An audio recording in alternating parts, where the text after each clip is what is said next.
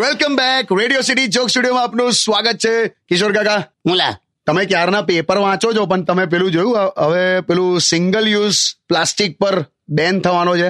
એ મને ખ્યાલ છે પણ હું થોડોક છે ને ગૂંચવાયેલો જુલા એટલે આ દેશમાં ક્લેરિટી જોઈશે સિંગલ યુઝ એટલે શું એટલે એક જ વાર વાપરીને આપણે જે ફેંકી દઈએ છે તે અલા પણ એકવાર વાપરીને કોઈ ફેંકે જ ખરું એનો મલ્ટિપલ યુઝ હોય કે ના હોય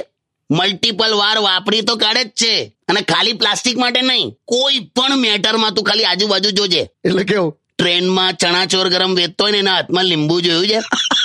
છે જે રીતે નીચવે ને દુનિયાનું કોઈ મશીન નીચવી ના શકે હા. વપરાયેલા લીંબુમાંથી પણ પાંચ ચણાચોર ગરમ તઈનો તઈ બનાવે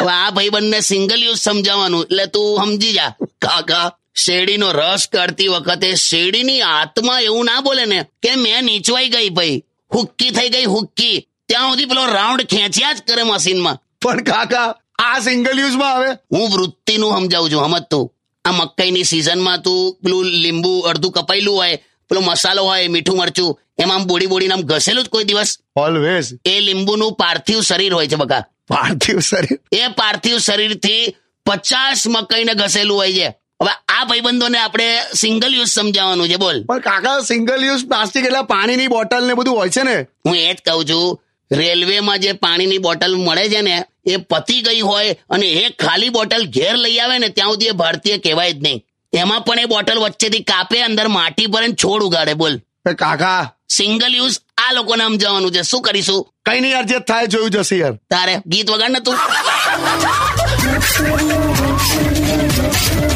Undian.